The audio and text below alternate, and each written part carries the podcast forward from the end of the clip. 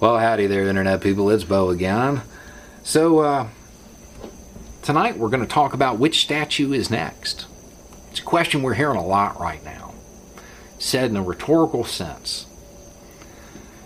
And after tonight, well, last night by the time y'all watch this, it's a question I love. I want more people to ask me this question because it leads to an incredibly revealing place if we let it. So, tonight we're going to talk about statues and systemic issues.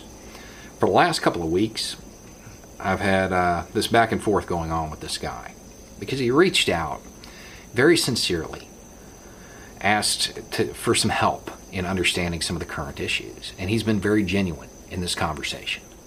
Um, he, he wants to grow.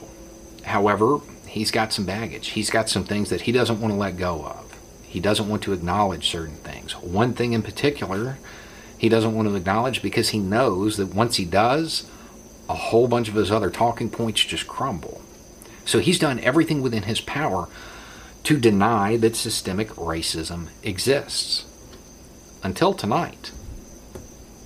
Until tonight. He reaches out out of the blue. And he's like, How do you feel about them taking down statues now that they're going after your boy. Who's my boy? Teddy Roosevelt. I bet I know which statue it is. And sure enough, that's the one. For those that don't know, the statue in front of the museum, that's not a new debate. That's been going on for years. People who are Teddy Roosevelt supporters want that thing gone. Um, it is not just a statue of Teddy Roosevelt. There are two other people in it, and if you look at that statue for any length of time, you'll understand why people want it gone. Um, now, I happen to be somebody who finds a lot of the things that Teddy Roosevelt did admirable. I think there's a lot of inspiration that can be pulled from his life. I've talked about it on this channel before. Now, before anybody starts writing all of the horrible stuff that relates to Teddy Roosevelt, I know. I know. He was a person. He was a historical figure. He was an actual human being. He wasn't infallible. He wasn't flawless. He made mistakes and he believed some messed up stuff. Yes, he was a racist. Period.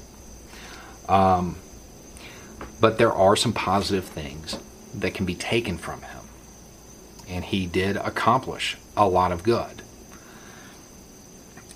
So I explained to him that Teddy probably would have been cool with the statue being taken down. And I have to break it down, and I'm like, look, this is a guy who, one of the bad things about him was that he definitely understood sacrificing things or people um, in pursuit of a wider campaign. And if that campaign had a large component that was about battling police corruption, oh, he would have been down for that. I mean, Teddy would be masking up right now. Um, that was kind of his whole thing when he started. He was a police commissioner who worked to weed out corruption in New York. Um, he literally fought corrupt cops. So I think he would have been all right with it. At this moment in history, it coming down as part of this, I think he would have been okay with it. And he's like, I don't understand that. You like the guy. I'm like, I like some things about him, but either way, me liking him has nothing to do with whether or not he's a racist. I mean, that's kind of a weird measure to use right there. And he's like, well, I don't, I don't get it. You said he did all these good things and these progressive things that he, he pushed. Yeah, all that's true. That doesn't change the fact that he was a racist, though. He's like, well, I don't get it. If you use that metric, if you use that standard, then we won't have any leaders left. We won't have any statues left. Go on. and he goes on to tell me that, like, okay, fine, not all of them, but like 95% of them were racist to some degree. Yeah. That's, that's kind of the point. Hidden in this question which statue is next, is the admission of systemic racism. They're saying, well, we'd have a hard time coming up with a statue of somebody in this country that wasn't racist.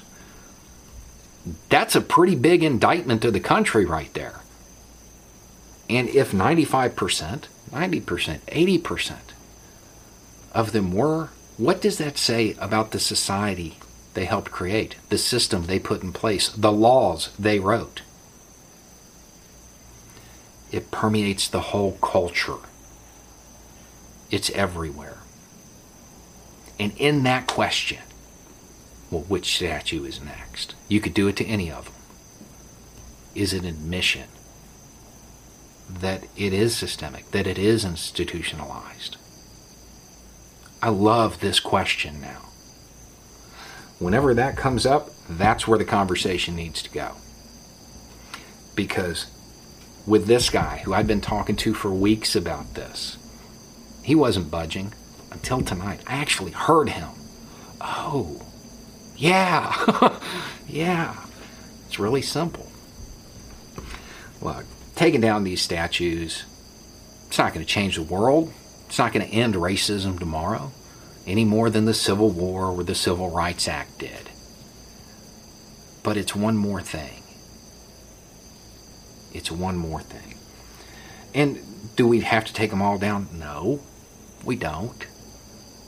But maybe take down the ones like that one that definitely highlight that institutional issue. Those should probably be at the top of the list.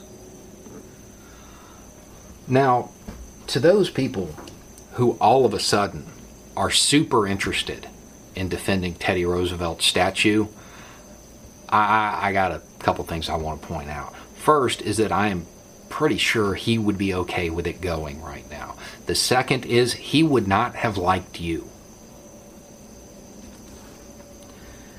Teddy was a person who was all about individual achievement, all about what you did. He was not somebody who was like, oh, well, we have to keep this statue because of tradition. Or America's great because of what my daddy did. He would not have cared. He wouldn't have liked you at all. He was about change. He was about what you as a person did if you're clinging to the past and you're wanting to get your sense of pride from yesterday,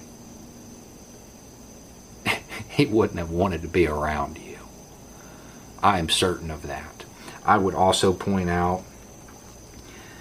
one of his more famous quotes says To announce that there must be no criticism of the president is morally treasonable to the American public. He would have been fine with people pointing out his issues. He would have been okay with it because he was about the country growing. He didn't want to live in the past, he wanted to build a future. I find it hilarious that this is the one that people are really mad about. The one guy who probably would have taken him into a boxing ring because that's what he did. And if you want to learn something from Teddy, understand that one of the most important lessons that man's life can teach you is that it's really important to help other people get up, not hold them down.